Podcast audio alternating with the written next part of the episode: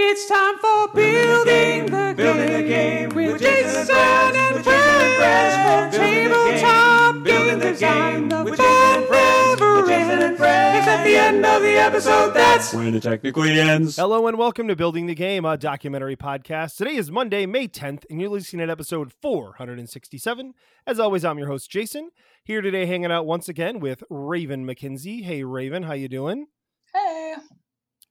Hey, and uh, we also have a special guest that you wanted to invite. Uh, well, you sent me on a mission to find a guest. You said find a guest that can talk about this, uh, and the guest I found was Mike Mullins. Uh, how you doing, Mike? I'm doing fantastic. Thank you for having me. Uh, and for those of you who don't know, Mike, he is the designer of Pentaquark uh, um, for Button Shy games, and then also uh, many, many solo versions of games. Uh, but specifically, the Lone Cowboy version of Circle the Wagons. I know a lot of people have played Circle the Wagons. That is a fantastic game. Um, yeah, yeah. So you, uh, yeah. How, how have you both been doing? I know, Mike, you were saying you uh, got to play some games physically with people after getting vaccinated. That must have been exciting. Oh my gosh, yeah, it was just this past weekend, and it was the kind of thing that like we had all these games lined up and tables stacked full of stuff, and we sat down and we just talked for 90 minutes because we were near other human beings, and Oh finally we were like, "Wait, we're So supposed weird. to play things. Let's play a game."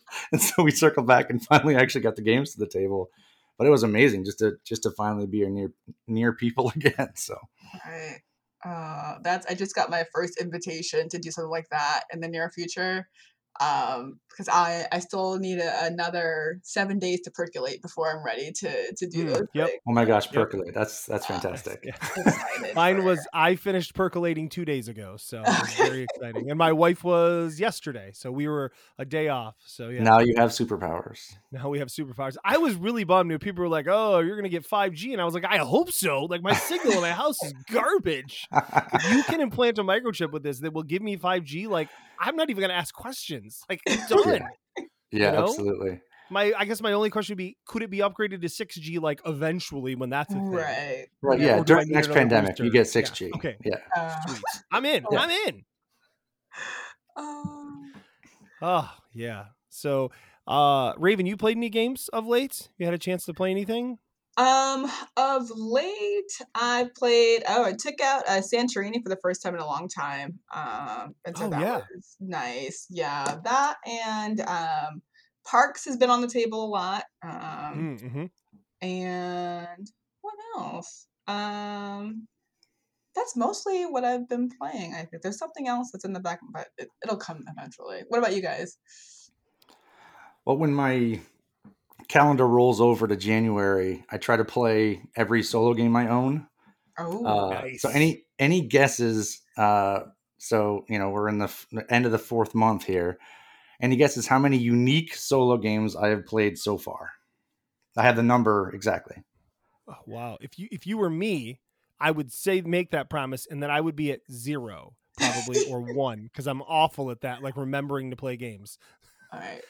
I said like maybe like four once a month, like you know, or but how many are you? I, I would I would bet like I would say 25, but I bet it's higher than that. 66. oh Oh god, wow! 66 unique solo plays. dedication right I don't there. know that I've played 66 games right. Yeah. January. Sadly, Well, I mean that's the that's one of the brilliant things about solo, right? Is I it's true. I, It's true. Yeah. I put my daughter to bed, then my mm-hmm. wife and I hang out, we watch our shows, and then I put her to bed, and I got another hour or two that I play a game, and Yep. And certainly it's it's different when when you're focused. You know, like I'll have when I have some time, Mhm. when I have like 20 minutes, I'll set up a game knowing I'm going to play later. Um, Oh, that's smart. That's really smart. Oh yeah, absolutely. So I'll, I have luckily I have like kind of my own space in my game room here, and what I do is I have one of those like recessed tables. Oh, So I'll set up like a giant game, and then I'll put the tabletop back on. Mhm. Um, and I'll just get to that whenever I can get to it, and then I'll set up my game for the night on top. And then if I'm feeling really frisky, I'll put one out on the dining room table at the end of the table. Or no, I no. so like I've knocked out two games a night sometimes. Um, but yeah, it's it's sort of a like you know don't buy more unless you're going to play them all. So yeah, 66 Mhm. unique solo plays so far.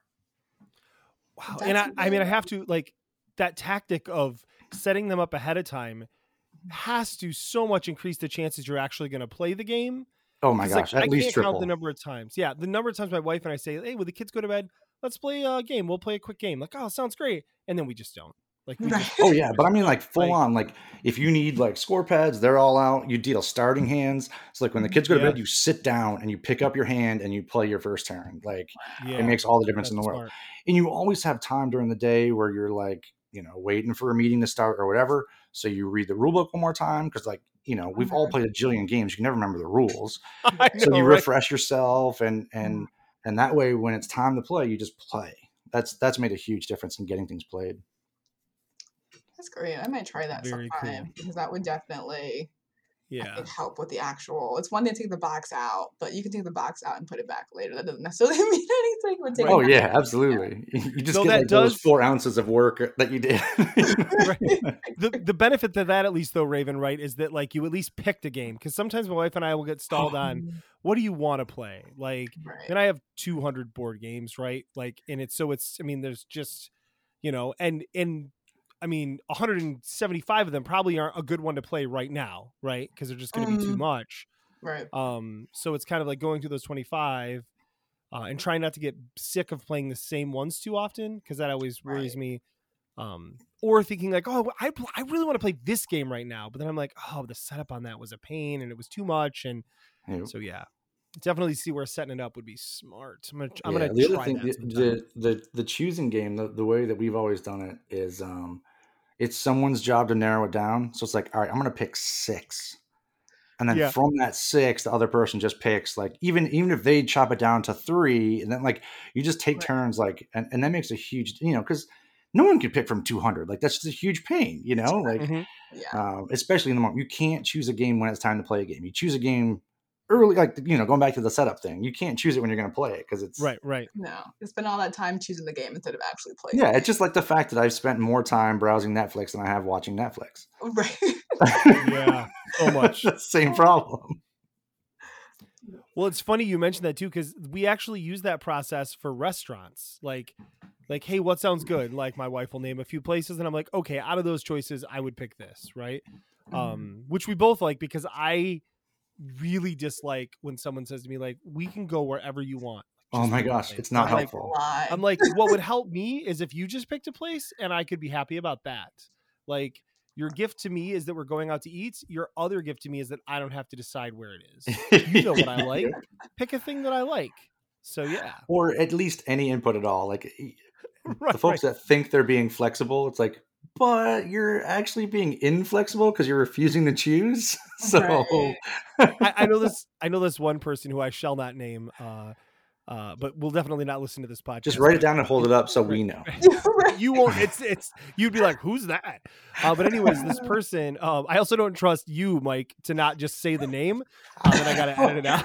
I'm pretty sure Raven would have my back, but like, I don't know. You seem like that would be the tr- that would be a joke you would play. Like, oh, so this is the name. Was That uh, anyways. that's more than fair. I gotta say, it's more than fair. but this person will say like where do you want to go? We i'm really like i'm super flexible where do you want to go? And you'll be like how about here? And they're like oh no. I'm like okay okay how about this place? And they're like no. Hey what about this one super specific place?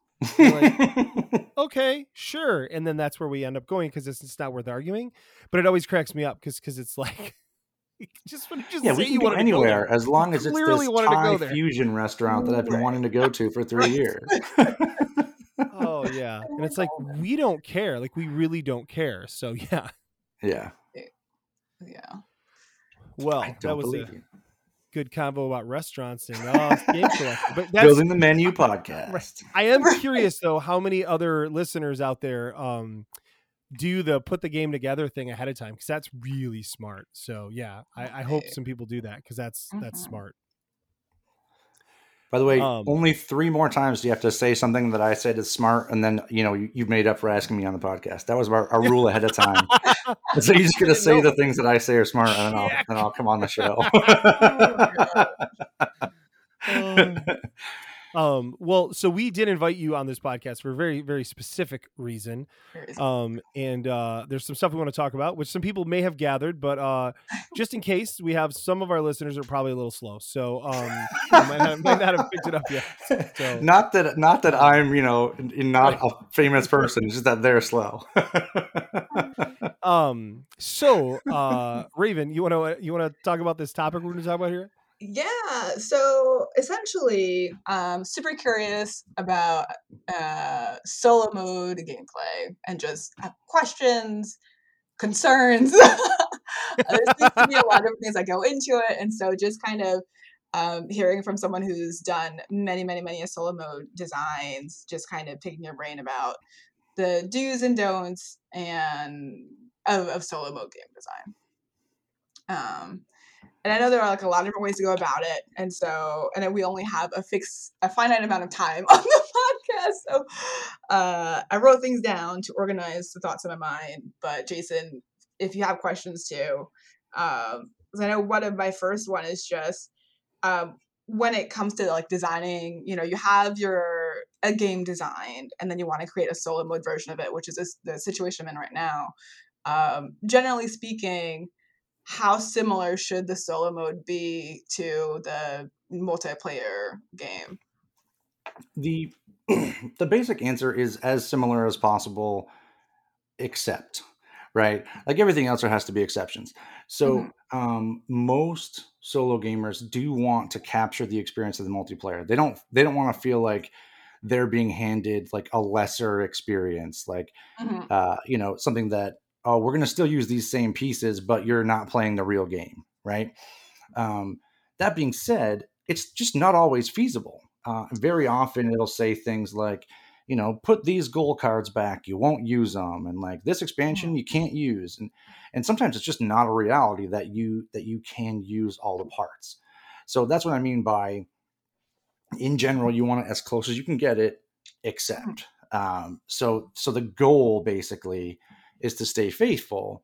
And then you just hit those decision points where you're like, okay, is it worth adding a whole bunch of cards or a decision tree or you know they have to make a play for the ai just to make it feel like multiplayer okay now all of a sudden i'm comfortable backing off and diverting a little bit from the multiplayer experience so you're just weighing the pros and cons of all right this this this uh, you know whatever it is if it's an automated opponent or whatever it's mm-hmm. getting really clunky now it's not worth the capturing that multiplayer experience and maybe i go more towards like a puzzle or a you mm-hmm. know um, a perfect information you know depending on the game okay that makes sense um, you mentioned like um, other cards or, or components how often like is it possible and i guess it probably also depends on the game but like the whole notion of adding in components specifically for a solo mode what are your your thoughts on that? So um it depends if you're asking as a designer or as a marketer um so uh solo players love to feel recognized and validated. So mm-hmm. if i'm talking to a publisher I say, give me something, give me anything, whether it's like a single die or 6 mm-hmm. cards or, uh, you know, um, very often something like that uh, mm-hmm. can can validate the experience because the last thing people want to feel like is that this is tacked on to capture the solo player market and i have played lots of those and uh, you know I, I i won't back a game on kickstarter unless it plays one uh, you know, as, I mean, as evidenced by the fact that I have 60 some odd gameplays of solo games. I won't back it unless it plays one. And I've definitely gotten games home. I'm like, well, this technically is playable by just me, just technically, you know. Um, so having the investment of like solo only components uh-huh. says to your players, I value your experience and I'm I value it so much that here's a deck of 12 cards here mm-hmm. are two dice that I only use for you, or whatever it is. You know, here's a play mat that's for solo. Um, is that required? That depends on the the game. So I mean, really, the answer is it required could be no. Uh, but if you are you know, if you have four pages of rules and you have to refer to a decision tree, all of a Mhm. sudden you're playing rule books the game. You're not playing your game anymore. You know what I mean? Like, um, and, and there's plenty of games like that that that the the game is in the rules and you got to find the right rule and apply it. And Mhm. um, you know, I clearly don't. I don't prefer it. I mean, you can tell from the way I'm talking about that. I don't want to do that.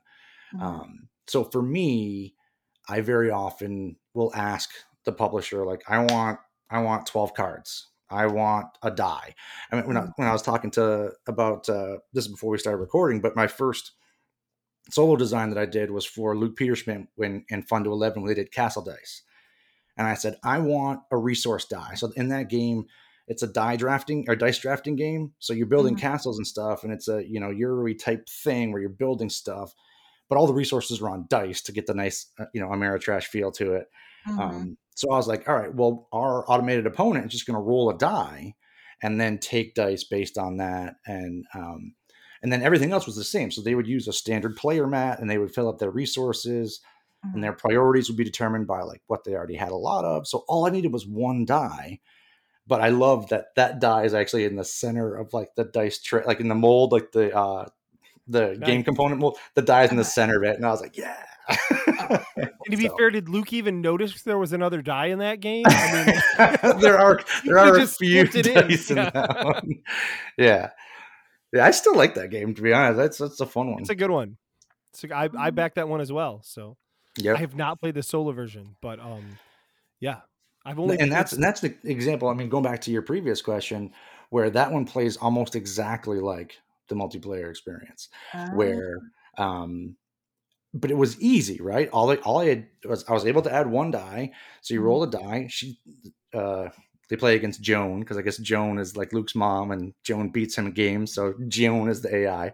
So Uh, Joan takes a die um, out of the center, and uh, then you, you know, so you're you're competing against the drafting. They score points. It's nice and easy. So that does sound really straightforward. It's definitely if there's a lot of rules and having to dig through the rules, and if they're like I understand sometimes you mentioned there sometimes need to be exceptions just because of the nature of the game, but if they're if it if it's a completely different game, then that's like a, a different game. it's a different game. yeah, and, and really, you know, just about every game could be made solo. It's just a matter of how comfortable you are with all the exceptions and all of the the rules load, and um, you know, sometimes the sometimes the investment in the rules just isn't fun anymore. You know. Right. Um, and so when it comes to games that have like um hidden objectives or hidden goals for it in a multiplayer game, um, are there certain mechanics, be it that or other ones that are harder to recreate in solo mode, or is it just uh using a different technique to get the same thing across? Uh, well, the best thing about solo modes is that you can cheat, right? so, um, so you look like, let's say you have a game where uh, you get dealt quest cards, and the quest cards are worth anywhere from like three to seven points, Mhm. right? Well, then every time the other player gets dealt a quest card, he just scores four. Period. Done. Mm, So you have to like do the work and complete them. But if they draw a card, four points. They're never going to get seven, but they just automatically get four. right. You know, so you have to do the work on your end. But and and that's a way you know. So does that work for every system? Again, it doesn't. Um, but sometimes you just um, you have to look at what the actual pinch point is. What's the and that's the term I use a lot. The pinch points. Where's the stress that the other player would apply to you? Mhm. And so in the case of of hidden goals like that, the the two potential pinch points are number one, victory points, right? Like we don't know how much they're going to score. So maybe you you don't want them to all be 4 because you want an unknown total to compete against. Okay, Mhm. fine. They just got dealt it face down. They're going to score it no matter what it is and they might score anywhere from 37 points. And Mhm. sometimes it's that you want them to do different things, right? You don't want them to always Mhm. draft the most numerous thing. You don't want them to always take the same uh, workers placement space, right? So if that's the case Mhm. where you want them to behave differently, then that's not about their actual hidden goals. That's just about creating turns that differ. Um, so so really you can when you think about not so much the the actual item. Okay, the actual item are hidden quests, right? Mhm. But think about how the players interact with respect to that item. So they Mhm. interact by outscoring each other and competing for resources. That's what you design your solo mode around outscoring and competing for resources. You always Mhm. design around those pinch points and not the actual thing over here. Gotcha. Okay, that makes sense. Um, and so, like you, you mentioned they uh, like because uh, sometimes there's uh, AIs involved, and sometimes it's just a player playing against the game. Um, just personal preference, or if you have a pres, do you have a personal preference? I guess between those two, or does it really depend on the game and what you're trying to recreate? Well, sure, for sure, it depends on on the game. Um, I prefer, in general, I prefer a, uh, I don't know, not a smart opponent, but a opponent that will alter the game state and give me something to compete against, right? So, um, they're they're sort of like, um, I don't know. There's basically like four different categories that I would throw all solos in Mm-hmm. there's one where it's just a true solo. You just play. Uh, you know, Feast for Odin's a great example. You just play, uh, and then each turn, your own pieces block your next turn, and then you just keep rotating. Like you play two colors of Vikings, and you just block your own pieces. That's just a true solo game. There's no outside interference. You have to Mhm. manage your things, right? The second would be um, some sort of automated way that um, the board changes. Okay, always discard the leftmost card, and you know, you know, so th- Mhm. you have a prescribed way that the board changes. the next step up would be sort of like the dumb AI, if you will, where um, they're going to randomly change the way the game uh, plays and maybe even score some points, right? So roll a die, and they're going to take the the left quest and score it, and then roll a die and occupy that worker placement space. Mhm. Um, that tends to be where I am most comfortable, especially when I design and when I play. Mhm. Um, something I personally value, and again, I stress personally because not everyone feels this way. Something I personally value is very fast turns that aren't mine, right? I want to do my I want to do my AI turn like that. I want to just be like, okay, flip over a card. It says he does that. Boom, done. Right. Um, and so stage four um, is the, is the Automa stage, and I use that term specifically. Uh, Automa comes from uh, Morten Pedersen, who works with uh, Jamey Stegmaier a lot and does things like the Automa came from when he did the solo mode for viticulture. So there's an Automa for Scythe. There's an Automa for Wingspan. Um, and that is like true multiplayer experience, right? Where they play cards, the cards are designed to be smart. They won't take things that don't make sense for their cards and their resources. Um, very hard to design, very sophisticated, um, and just really well done. Again, I'm, I by saying that's not where I land is not to say that like I don't think the Scythe Automa is brilliant. Like it's it is an achievement, right? Um, but when I play, I have to check the rule book and make sure that I'm moving the automated player the right number of spaces. And just again, personally, that I I don't like that. Um, Mm. So, and don't get me wrong, Scythe is one of the 66 games I have played solo so far this year. I I still enjoy it, right? Um, so it it incredibly well done and if you see Automa Factory on a box, you can trust that it is a robust solo experience. Oh, Uh, but that's sort of the, that's sort of where it lands, right? Mhm. It all depends on what you value and what you want to deliver for your game. Maybe you know, with a game like Scythe, you have to if you're going to do solo at all, you have to deliver a robust AI. Otherwise, it's not even what's the point, you know? Mhm. Um, so that that that slider is is all about what you're trying to deliver. Mhm. Um, yeah, that's the game I'm currently trying to create a solo mode for is definitely it's a light like a half an hour, 20 to half an hour, maybe 45 minutes on the first play, but otherwise it's 20 to 30. And so for one of those, probably something uh, that would be a misalignment. I feel like if I mean Sure. All right, so so I, I know you probably have more things written down, but I'm not going to let you get away here. So let's talk about the pinch points for your game. So what? Yes, we're gonna do it right now. So what are the um the ways that players interact in your game? Um. Okay. So the ways that players currently interact, um, of course, there's a there's a drawing of um, different tokens. Um, from there's a, a communal kind of they're face down. You can grab some, and then those get depleted over time. Um, or there's like a, an open marketplace where you can see which ones they are, and then there there's a finite amount of those. And so taking of those, and of course the there's a bit of area control on the board. Um, and once you put something down, it can be upgraded, but like that color is there forever. And so they each have specific colors and patterns they're trying to recreate on the board. And so it's uh two players vying for space as they do these things and trying not to help the other person potentially, but sometimes doing it anyway or vice versa. Um, and so it's that the area control piece uh, and the I potentially the, the getting of the additional tokens might be some areas where um, that happens uh, and the upgrading because you can upgrade just yours or sometimes based on the rules you have to upgrade both yours and your opponent.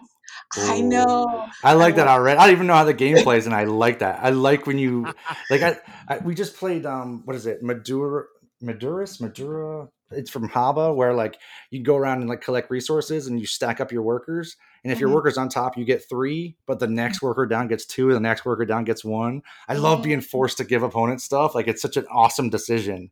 I love that decision. Is it worth it? Is it? Oh my gosh, it's so good. Yeah. Right. All right. Right. So if so if those are your pinch points, right? Um definitely sounds like you don't need a full AI. Like it would just be too much. You wouldn't want to play it, right?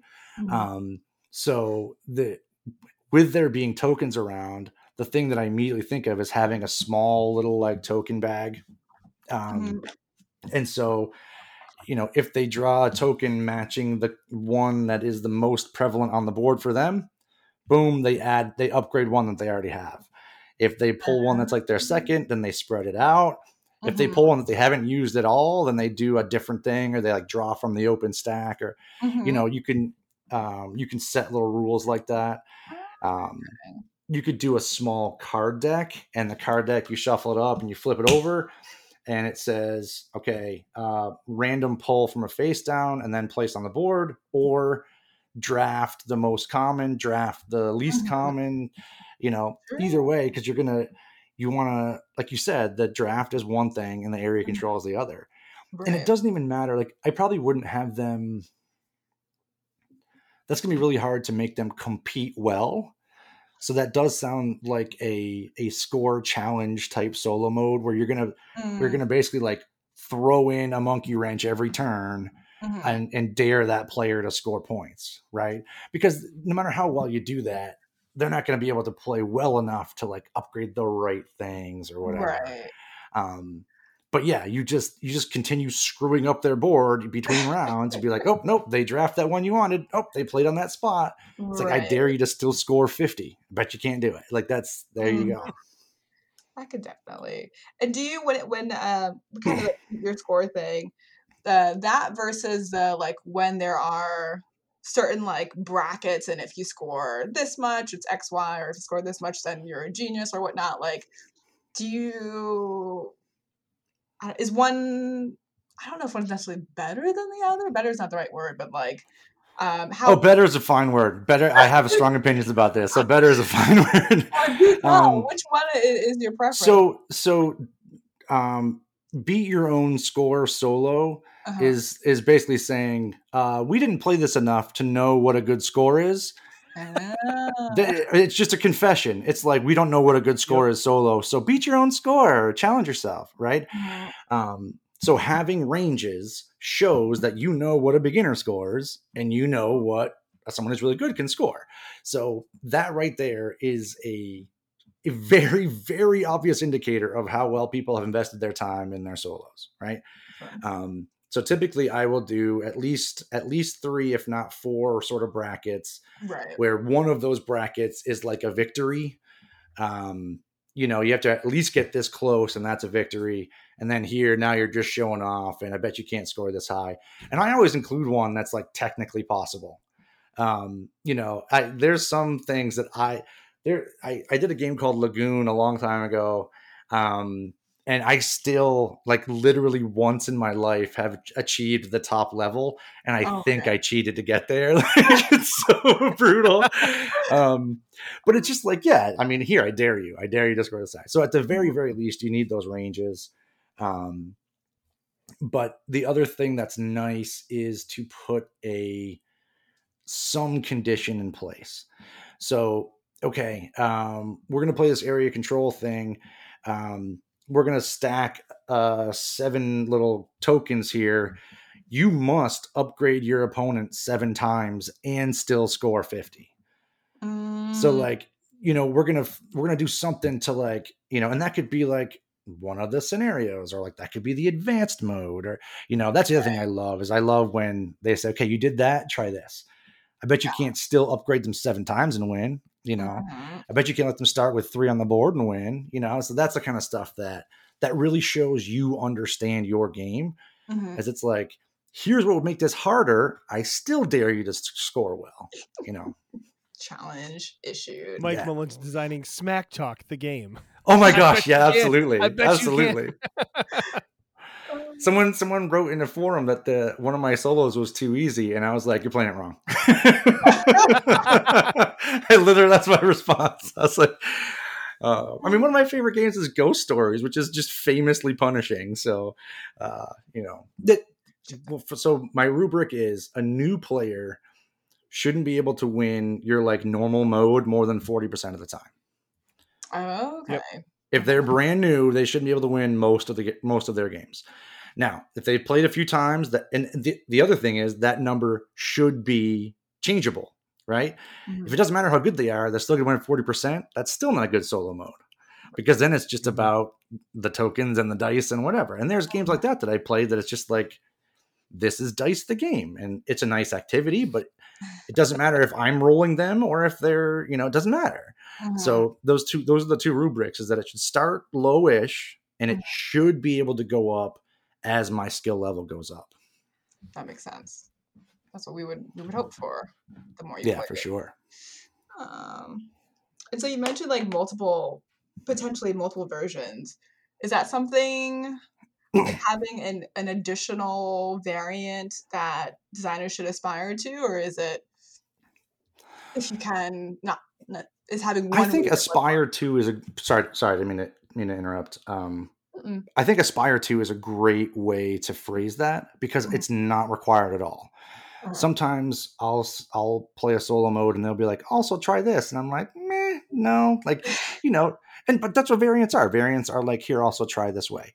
So mm-hmm. it's not required. Um, I I do think that solo players are the ones that are you know we talk about the, the first play problem and the fact that your game might not get played more than three times ever right. because games solo players are the ones that are going to play it 10 times and so they are the ones that want goals and they want challenges um i just got what was it um that's a really oh my gosh point. the the kingdom rush game um first of all is super extra on purpose right there's all these minis and stuff and but they have a map. So it comes with a map. And I don't know if you know that it's like it's a game based on an app, like the Kingdom Rush game is an app.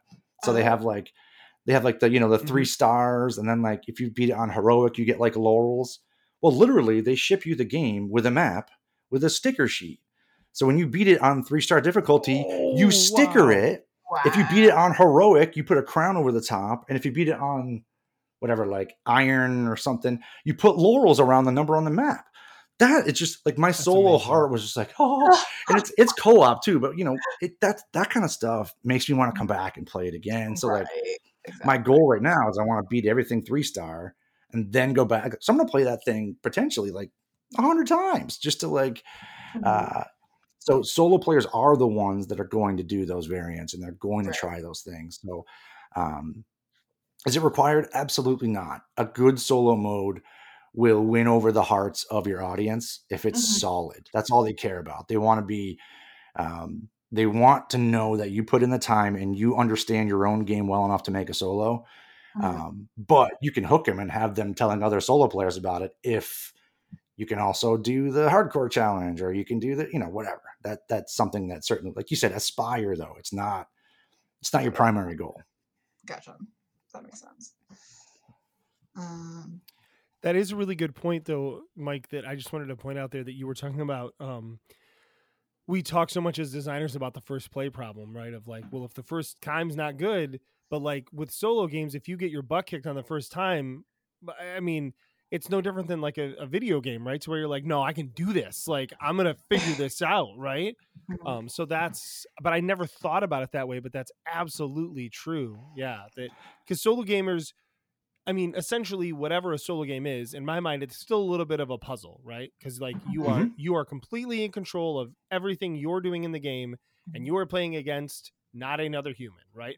so yeah, like fundamentally yep it is, yeah. So it feels like you're solving a puzzle as you play it. So um, yeah and and the other part of the first play problem is that if it's not good you won't it's not just if i lose right if it's not good if it's not enjoyable i won't right. play it again it's bad and, I and, lose. and again going back to solo players like there's there's some games that you play and i know they just didn't do a good job with the solo but Mm-hmm. Mhm. like i'll assume that i did something wrong or had a bad experience i'll play my solo games at least a few times to make sure that i got it right you know that's fair. Yeah. um so again but th- that just speaks to if you're going to bring this game out and play it by yourself you are going to really get the game you're going to digest it you're going to Mhm. um, there's very few solos that i played exactly once ever in my life Hmm. um, What for those? I won't ask what they were. um, you shouldn't because I don't own them anymore. but but I would be curious. Can you can you label like or pinpoint what the specific things were about any of those games that made you say no? Mm, Because you're seem Sure. really forgiving with trying games multiple times. oh, for I sure. Yeah, a lot I'm, of I'm very forgiving. Um, so Um, I would love to know what made you be like, no, not happening. I'm out. Sure, sure. Um, I mean, there was a few that just like thematically or like sometimes the game is just not for you. So we'll put those aside, right? Where it might be a fine game and it just didn't hit me right, and so I'm going to pass it along or donate it. Like, let oh, just unplug my mic 'cause I'm so excited. Um, let's assume that that's not the same category we're talking about. We're talking about things that I didn't enjoy for another reason, right? Mhm. Um, the first reason would be if it's just a clearly tacked on, like there's three lines. You can also play this solo. How many points Right, can you right. get? Doot, doot, doot, bert, bert. And it's like, nope, that's not a solo mode. That's just like you you just realize that a one on the box sells games and you didn't really make a solo mode. uh, And so um, the other just terrible sin is when, again, it, it all comes down to designers playing their own game solo and knowing that this card's broken or this rule Mhm. does not work in solo. So if uh, I hit a point in your game and I don't know how to resolve it and I have to like go online and I have to, I mean, that just shows me that you don't, you didn't care enough to make this work. Yeah. I, That's fair. mhm. I and, and um, you know, they're they're I, I, again. I don't want to. I'm not. I'm not a person that like throws Nick games under the bus. You know, um, someone right, can right. usually find something to love about every game.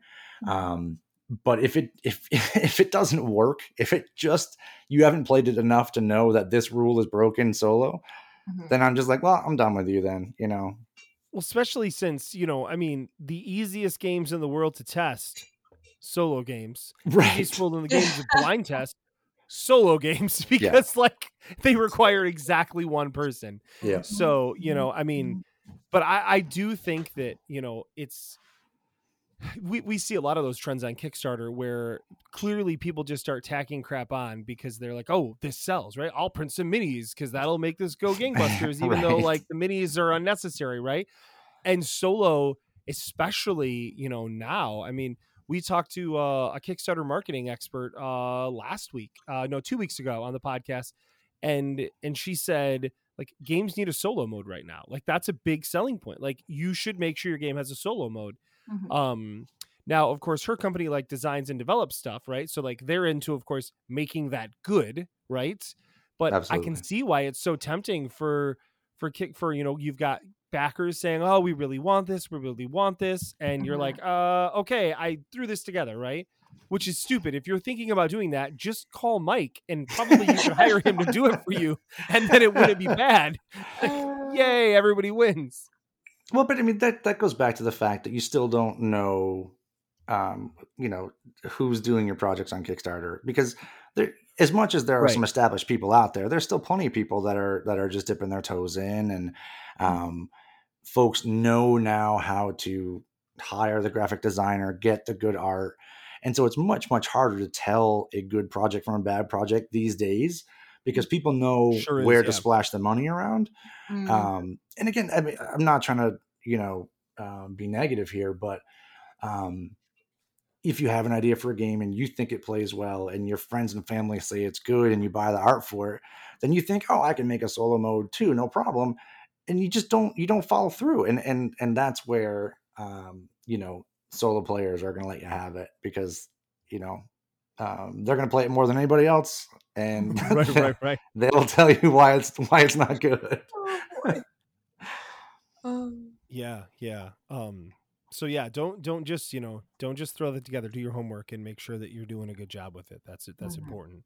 Um, Yeah, and, and I mean the trend overall is fantastic. I love the fact that companies are realizing, hey, that's, this is something I was saying five, six years ago. Like, hey, you know, um, solo players will get you more backers. Uh, Mhm. you know, and um, I'm glad it's being recognized now. But it just needs to be part of the early design process. Like, it's um, Right. if you want to still fund those like extra components as a stretch goal, fine. You know, but you have that laid out before your Kickstarter. right. Um, so Well, and I think again, like what you just said was, if you want to fund extra components to add a solo mode, that's different than saying, "Hey, if you back this game and we get to this stretch goal, we'll add a solo mode. No components, but we'll make rules." Like, dude, that was free. Like you already did that, right? Like you're not just going to do that after the fact, right? So yeah. right. Yeah. Well, yeah. I mean, I I do believe that sometimes paying people for their time is undervalued, but in that scenario, they're not investing the time anyway. So we are just paying them for free Right. because they're just going to Yes. slap Yeah. I mean- rules. exactly. but that is something that I didn't, you know, that you mentioned early on that it did not occur to me the idea that like um that uh adding that extra stuff, just a little bit of stuff to say, "Hey, like we thought about this and we're Mhm. willing to put more money into this to make this a valuable experience." Um since margins are so tight in board games, right? Like Mm, when you say I'm going to add five components to do this, like that's that's a big deal. I mean, if like you design something for Stegmaier and he adds one card, like Yeah. that's a lot, right? like yeah, absolutely. you know, when you're making he gives me six, games by the way. He gives me six cards. That's my. That's Does my. he? Uh, he gives me six. That yeah. is way more generous than I ever That's thought. That's thirty would three be. percent of a wallet game. So yeah, he hooks me up, dude. oh my God. Wow. Imagine if that was like a big board game. Like you literally would be like, I'm going to need a separate box for the Yeah. solo mode. yeah, I, I gotta, I gotta thank him for that. I gotta go back and apologize for complaining. but yeah, and it, I, I think um, to your point of margins being being so tight, um, the fact that the solo market is getting bigger and bigger, it's it's a worthwhile investment these days. And so Yeah, you're saying yeah. like we are literally investing in the solo community, and and people recognize it. I mean, the solo players, you know, there's an incredibly active solo community on BGG, and you know they do their top hundred solo games every year, and they have solo design contests, and it's just it's it's a it's its own entity now. It's it's really Mhm. awesome to see. Agreed. Um, you had mentioned when it comes to like the solo design, kind of should be something that's baked in early on. How much of the multiplayer design should be finalized, or should they be done in tandem um, before someone you know decides to make the solo mode? I don't believe they have to be done in tandem. Um, most of the games I get to work on are done. Mhm. Um, and so I guess by early on, I mean before it's forward facing, before you're showing it to Mhm. people. You know what I mean? So um, you should at least be well into the development process before y- your Kickstarter goes up. Um, yeah. so so I mean sometimes the solo mode, I, I have I have accidentally changed multiplayer game rules because I came across I came across a thing in my solo playtesting and I was like, "Hey, I think this is broken." And the designer was like, "Oh my gosh, this is broken." You know, and so um just one of those things that I can get so many reps in. I see so many cards, I see so many combos. So there is a there is an advantage to to doing them together. But the Mhm. problem is you might design the perfect solo mode and be like, "Oh, by the way, I took out the reputation." What? No, you can't. No. You can't." so, uh, you know, I don't want to say they have to be done in tandem. Uh-huh. Um, you know, your your multiplayer mode should be basically done, but you can definitely find things out about your multiplayer mode that you might have missed because you're gonna get so many reps in solo. Gotcha. when when you take on like a gig for someone to to design a solo mode um do you ask a lot of upfront questions about like like for instance like what are the key things about this game that you feel have to be here or do you go on the feeling of let me play your game see what i think stands out and then focus on that Mm. A, a little of both. Um, I am a rampant egotist, so I think that I know their game better than they do. which no, in some um, cases is proven true which once or twice. No, so um, here's my question. So I get a game, and I say, okay, number one, um, do I have components to use, or am I repurposing components? It's literally the first question I ask um, because it tells me a lot of things. It tells me how invested they are. It tells me the kind of mode I can make. Right, because sometimes if I'm just trying to like reuse cards, it, it constricts your design. So I said, first thing, can I use Mhm. other com- components? Um, second thing, how close to this is back to your question, Raven. How close to the multiplayer experience do you want this to be? Um, they always say close, right? But I Mhm. want to know if they say, I want this exactly replicated because now we're talking like Automa level, Mhm. right? Or if they say keep it as close as possible. That because that's those are different answers. Exactly the same and keep it as close as possible are different answers. So those are the first two things I ask. Can I have stuff? And what am I making here? Um, that sort of the next thing that I say is like to to your question, Jason. Is there something that I have to have? What does this game need? And and I think I've gotten an answer to that like once. Most times they say, "Well, just play it and then we'll talk," um, because they, you know, if someone's coming to me, it's because they're not exactly sure what that's fair yeah you know. If if they knew the the sort of like like like you calling those pinch points, then they might not be coming to me in the first place. So um, I've got an answer to that one time where they say, "You have to have the draft here, otherwise it's not the same." I'm like, "Okay, cool. The draft stays." Um, so yeah, those are the, those are my. and then i took it out but I tried to. Trust me, I tried to.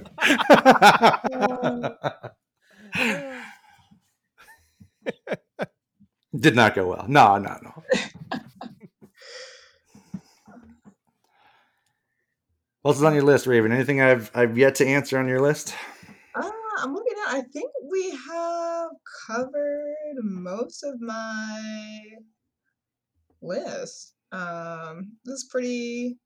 Oh, okay. So we did talk about. Um, I think we, we touched on it, but if you have any more to say on the topic of um, if the solo mode involves AIs, like having multiple AIs, whether it's like for different, just for variety or um, not necessarily different scenarios, but like they just play in different ways. Just your thoughts on on that. Yeah, I mean, um, if you can do it, that is something that your players will love and respect. Um, one of the best examples I could think of that, and this is a solo that I tout whenever I can because I, I just think it's so well done, was Nat Levan's New Bedford. Um, so one of the reasons that I talk about it is the the way so it is an area control game where you're where you're um, not necessarily area control but uh, resource management. You're buying buildings so you know you're choosing which buildings that you buy and then when you put the buildings into play etc so not area control but resource management and that kind of stuff Yeah. um very euro but the um as you do place your workers it takes up spaces. That's what i was trying to think of. Worker placement not area control right?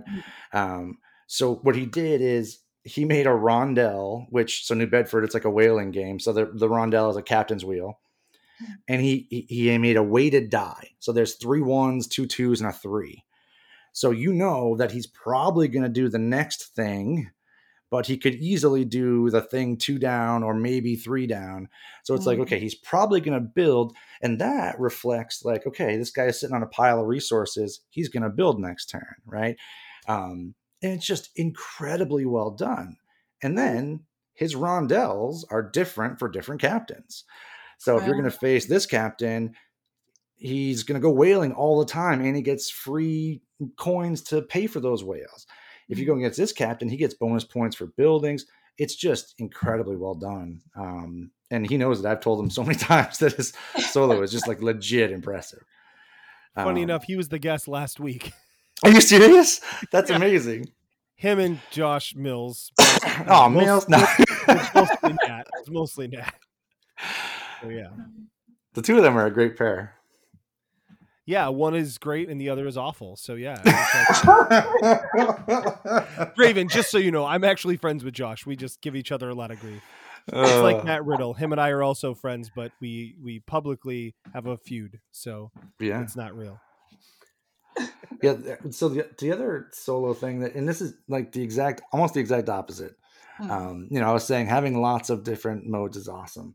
Well i just got uh genotype from genius games. I love all their sciencey stuff eh, um like i'm i i'm a anatomy teacher by trade and so you know all these games are amazing to me.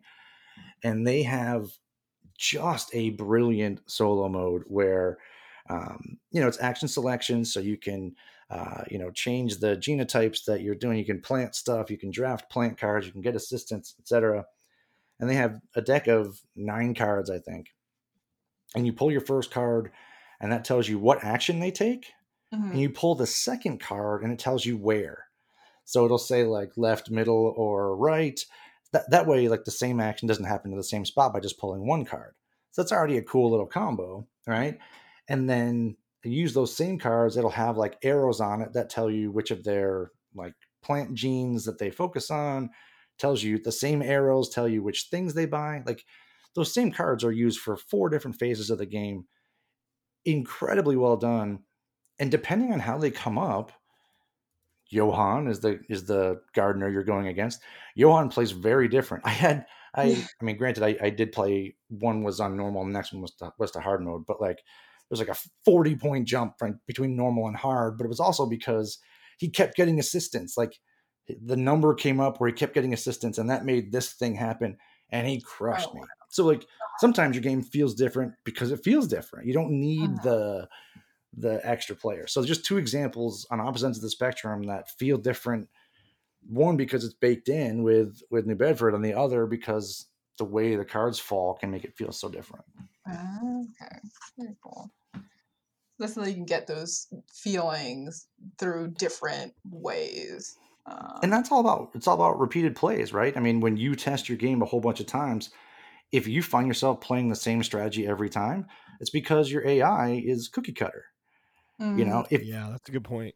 if you have if you realize like oh my gosh if i don't build this turn he's you know that those spaces are that's what you want you want to feel some pressure you want to feel Right. different pressure uh, so you'll know right away if you need to design different ais because you know maybe every time you know in like in in your game maybe every time you put out one token you put out a second or you you know you you, you put out only upgraded tokens or you know mhm. they just different ways you can apply pressure and it'll feel differently for each of the little different bots that you're going to play against Sure.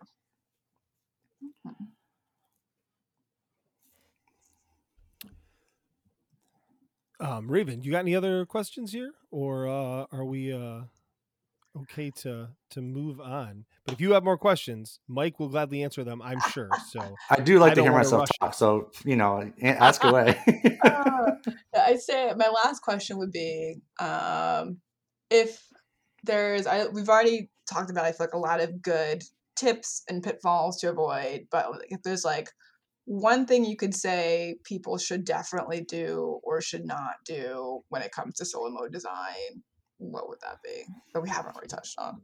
one thing that we haven't touched on um I, the thing i think that everyone should do is to basically outline your own game. That's that's how I start. Mm, And I say, all right, here are the six phases in my game. Um, only in these three phases do things happen that matter to my solo mode. Mhm. And so in these three phases, I have to address them. And these other phases are clean up, and that's every. I can just give them some coins here, whatever. What am I going to do that's interesting in these phases? Um, and that outline will guide the rest of your design. So that's that's how I start all of my solo modes. And again, I'm trying to find those pinch points that I keep calling them. right. I want to know where normal players screw with my with my intentions Mhm. and that's where my solo mode should screw with it whether it's just discarding random stuff or acting like a player and building and, and whatever um, so that that to me is is is a best practice of um, dissecting your multiplayer game first and Mhm. understanding why it works. Why is this fun? Why do you like this? And that's the stuff that, that has to stay. Um, you know all those moments where someone takes the spot you want and you go Gah! right? That moment has to also be in your solo. Like you want that bot to swipe that spot on turn seven so you're just like no!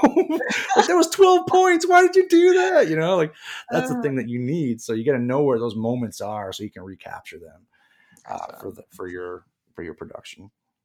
As far as what not to do um resist the urge even though i led with you know what components can i add resist the urge to just add add add right?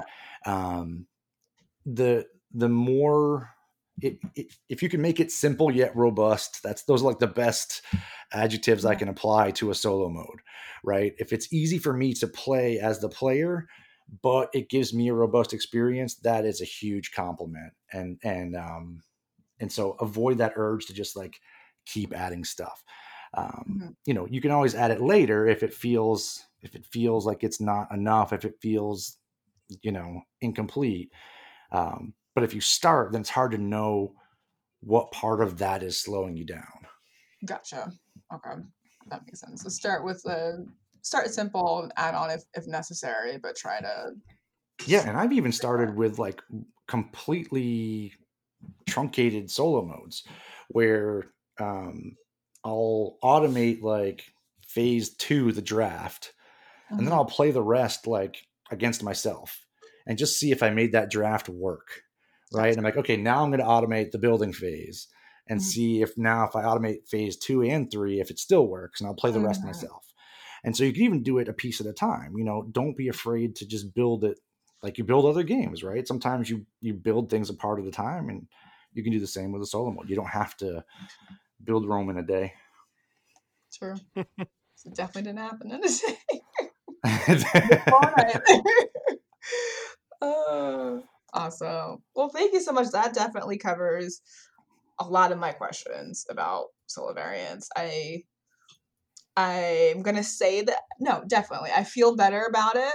Um it's gonna take some time, but I feel a lot better about it now than I did about it prior to this conversation. I'm excited well, to good. That's start that process. So, Jason, we were talking earlier about plugging stuff. I think the one thing I will plug is that I will do any kind of solo consults for any size donation to the Gervais Syndrome Foundation.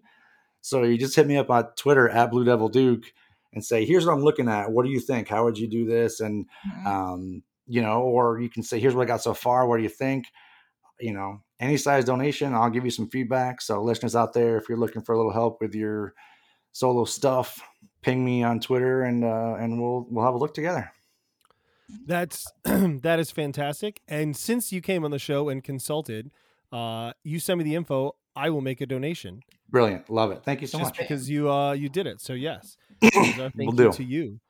Um, yeah, no, and that's I I I've I've heard about that uh, foundation before and everything from different things you know I've talked to you about. So yes, obviously, um, if anyone's interested in that, please check it out. It's worthwhile, and uh, obviously, as you can hear, Mike is worth talking to. So um, yes. Um, so uh, Sorry, my wife is so- shaking her head. I don't know. Raven was like, nah. he's all right. Uh, Um, it was funny though because Raven, twice you, I was like, "Oh, I got a good question," and then you literally asked the question, and then I was like, So then I wrote the next one down. I was like, oh, I got another one. And then it was like you asked like word for word. I was like, wow, we are on the same wavelength here. This is great. Oh, Um, so uh, so Mike offered like I think I don't know if we talked about this before the show or during the show, but we're gonna do a pitch. Uh, where yeah, we did talk onto the show. Yes, we're gonna talk through. Um, we're gonna talk through a game. I had a game in mind because I think it's one we've probably all played, and it's uh, it's been out for quite a long time. Um, but I'm pretty confident there's not a solo mode. Uh, my thought was one of my favorite games, which is Splendor. I think um, Raven, you've played this before, Yes, and I'm yeah. guess uh, Mike. I'm pretty confident you've played this. You've been Mhm. playing games for a very long time. So, Mhm. um, would would you all be okay with us talking about that one? yeah. I would Um, absolutely. I thought of the game ahead of time, but put no thought into what we might do with it because I thought it was Mike's problem. and then he was like, "Oh no, we're in this Yeah. together," and I was like, "Oh crap." All right. Well, for for the those listeners out there that don't know Splendor, so we don't waste our time talking about it, give them a quick rundown of Splendor. Yes. So real quick, uh Splendor is a uh it's I like to think of it as like a pure engine building game. Mm. Uh you've got a bunch of uh you've got a bunch of gems that you can collect. You can pick up different amounts per turn based on the type you pick up. Uh, and then you use those gems to buy um to buy permanent gems basically for lack of a better term. You buy different things like shipments and stuff and those turn into permanent gems uh, which build your engine of different colors. And then those permanent gems eventually will buy um, nobles or will not buy nobles but entice nobles to come Right. visit you which will give you even more victory points. Some cards do have victory points but the way the game wins the way you win the game is by hitting i think it's 15 victory points 10 or 15 Right. victory points i don't Yeah. remember off the top of my head Yeah, but yeah neither. so, um, but anyways, so that is the simple rundown of the game. It's it is a very simple game. You can literally teach it in like three minutes to someone. Mhm. Um, and it's yeah. So, and like I said, it's it's pure engine building, which it's I think it's it's my favorite engine building game. So yeah, Mhm. Yeah, it, it's it's it's also just a great example of like if you want to show somebody an engine Yes. building game, Yes.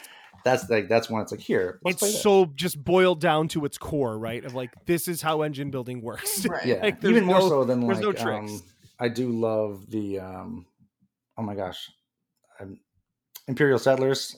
Um, that's one Mhm, that is yeah. a great engine builder as well, but it's a little more not like it's still fairly entry level, but Splendor is just like the perfect like here's an engine builder. Mhm. Right. All right, so let's do this. So step one, what are the phases in Splendor? I'm trying to I'm trying to So think of how you- You draft resources. Generally, generally your turn. Oh, you can only do one thing per turn, actually. Ooh, So right. either yeah so you can do one action you can draft resources or you can buy something Right. um with your resources um uh alternatively you could also um getting a noble i believe is a free action once per turn if you have enough to do that but there's only three in the game so that that doesn't happen very often Right. Right. And then you can reserve um, Right. ones too, which I know people have mixed Oh, feelings yeah. about people who reserve and people who don't reserve. But my wife and i literally only spite reserve it's like oh oh you're gonna take that nope like i can tell which card you're gonna go for i'm just gonna take it Oh, but that's We're I mean that's half the it. that's half the fun is the spite Yeah. reserve. we, Absolutely. i only enjoy that game as a two-player game so that's why i'm interested in the idea of a solo mode Mm, Oh, for sure. There's some games that that the the limited control that you feel when it's a three or four player count right. really takes away from the game. I mean, the fact that you can control so much of the game state, but your opponent can really needle you, like that's what's that's what's brilliant about Splendor for me. yeah Um, so there's not several phases. There's like one primary action phase. So Mhm. the first thing we would need to do is decide how that player is going to either draft or buy, right? Mhm. Um, and the way that I would say they do that is by cheating, and they do both. Um, so they're going to cheat, right? Now they, they're not going to score differently than us too, but I would make them cheat. Mhm. Um, so we would need something real simple, and what what I would probably do is um, like a, a separate draw bag, you know, a little little cloth bag or something like that. You Mhm. throw some gems in there. Um, you pull a gem, and then you take the one that would give them the most gems of that color. That's what you draft. Um, and so then that's that's what I would start. Like if I do that, does that work or is that too you know um, does that get me what i want does that establish the effect i want for drafting um, and then same thing for the for the buy something we could probably do buy something without additional components we could do a second we could do a second gem pull and then you just buy like the how are those valued i forget how do you pay Yeah, so you there's so there's three different rows. The first row is the cheapest. Mm-hmm. Um and that provides, you know, generally it will it'll provide one permanent gem, usually no victory points. Yeah. Um and then the next one will provide um generally victory points um and then, you know, a gem right Um, or yeah a, a thing yeah right. yeah yeah So I mean, it could be. I mean, this might be a little too much to think about, but it could be that the they will buy the um the best thing they can, like the highest level thing they can afford, of the color they have the most, of the, the least of. Sorry, and you just pick if you know, yeah. Mhm. Or you could be super spiteful and say of the color you have the least of. They will always buy the color you have the least of, Uh, um, or something mean like that. But that might be too mean. That'd be like playing with my wife. So yeah. I do it too. Uh, yeah so i mean and and and basically and now i mean you're already seeing it sort of fall into place right? We're gonna we're gonna have them pull resources. We will track their resources. So as a player i can look at what they might be likely to do mm, right? Um because they're gonna be scoring so quickly i would either make this a like a score target thing and they're just like plowing through and you know or i would like devalue. Like they're only going to score on their first what you know they might they might score too quickly right if they're if they're like they might need both. extra victory points to win or something. If you need 15, maybe they need 20 or something. sure or or yeah you just um or they don't count their you know they don't count permanent gems on cards at the end of the game or you know it's easy to to write that Right, rule right. where Mhm. where you only count X, you know, um, if they're, but I would want them to do both each round because otherwise it would be hard to track which one was which. And that way you're changing the game state. Like I said, I just want to mess with Right. the player as much as I can. mhm. Um, Would it be changing the game state too much to have it be that you also could do both? Like you can draft and then you could buy if you wanted. The what I think of with that is like the turns go very fast back and forth, especially if you're playing two player with people who've played it before, or even more Yeah. people who've played it before.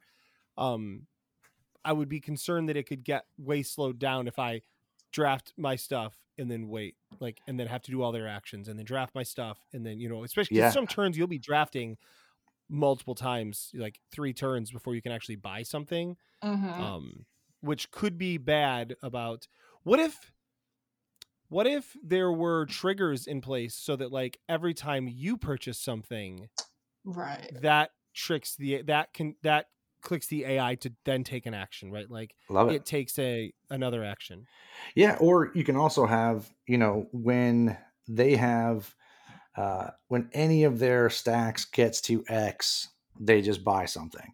So when any of your stacks get to three or four or whatever, they buy um mm-hmm. that's good you know um, the other thing you can do is and this is where you know we're just designing with the components that they have right Mhm. if if i were designing this from the ground up then i would want to do this with a small deck of cards um, because you can make a a nice clean one where some turns they only draft some turns they cheat and they do both Mhm. you know some turns they just get a card for free you know you can you can really um you could have the the card grid on your on your you know you have the the board layout on the cards and so like, they're going to buy this upgrade if they can afford it you know and then move to the left or whatever Mhm. um so this one for me if i were to do it with extra components i would do it with a deck of cards gotcha.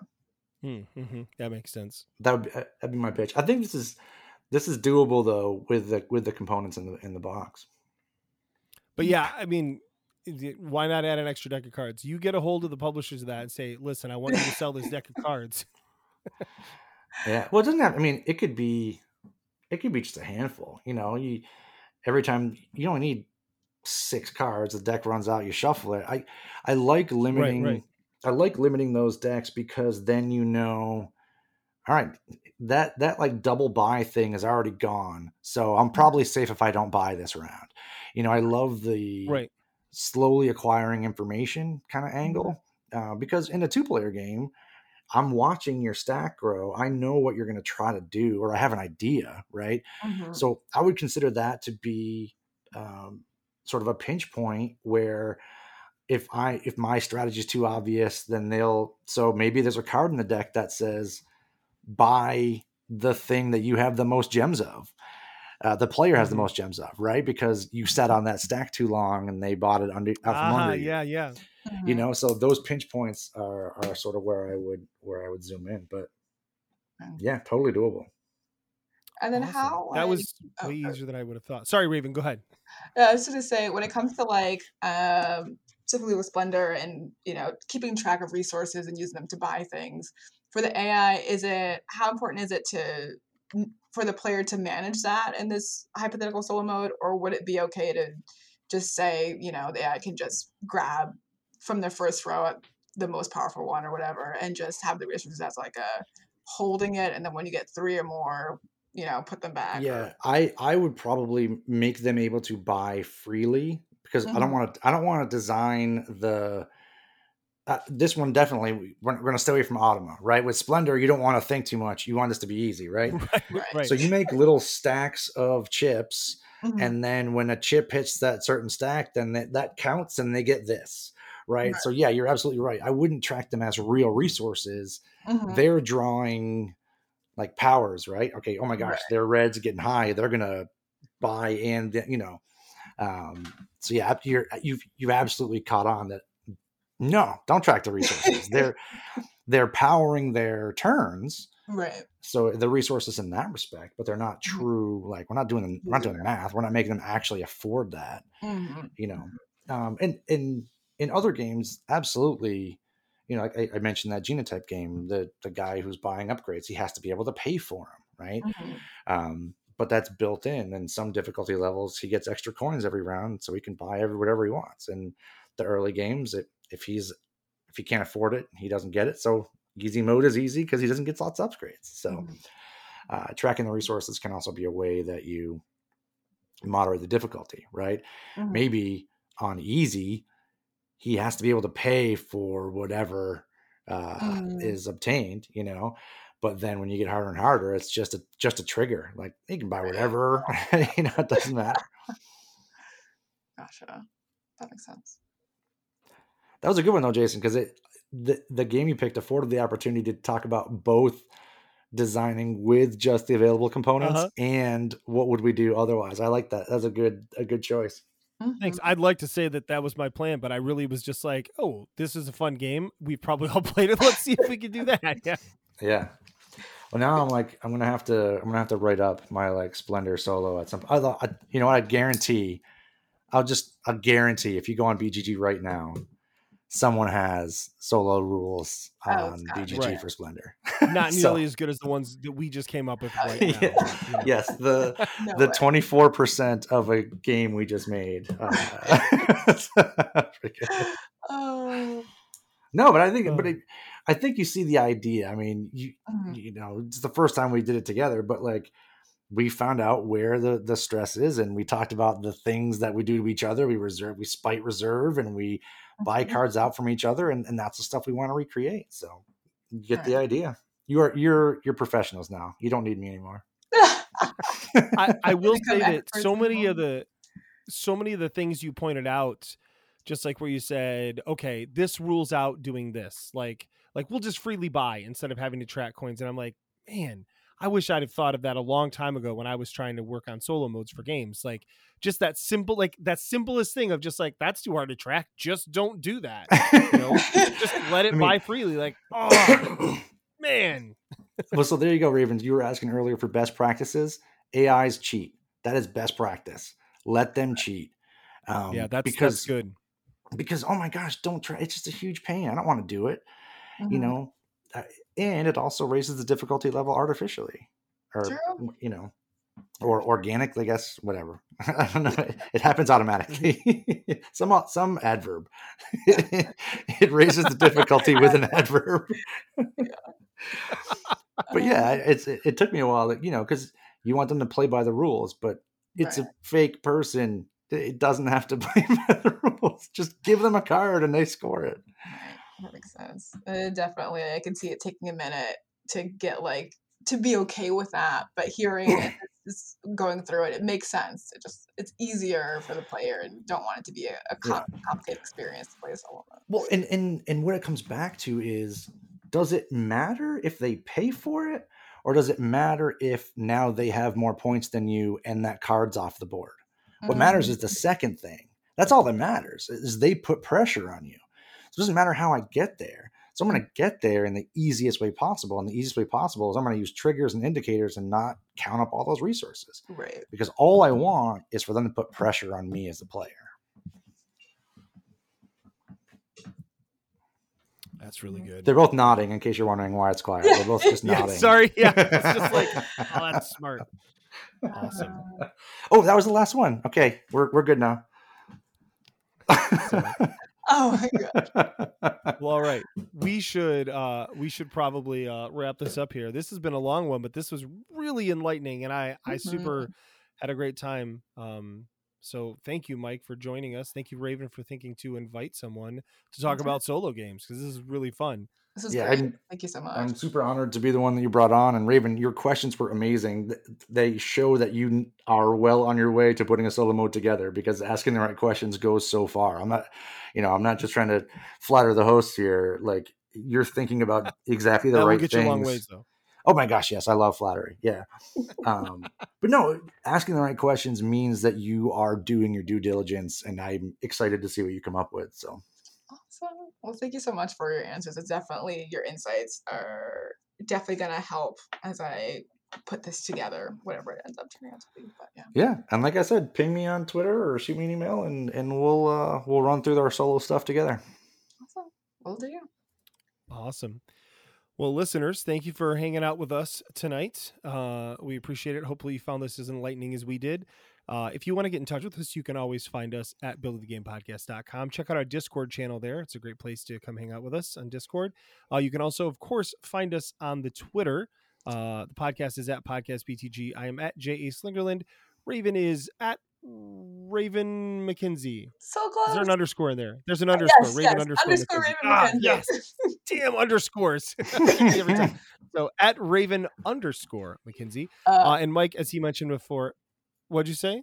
at underscore Raven McKenzie. Oh, The underscores are the bane. So so go to Twitter and type in the search Raven McKenzie. She'll come right up. I promise. oh, Um, but uh, also Mike is, uh, as he mentioned before, he is at Blue Devil Duke. Uh, see no underscores or weird things that are hard to remember. Um, so, there we go. uh, but thank you all for listening. Uh, and until next time, good night.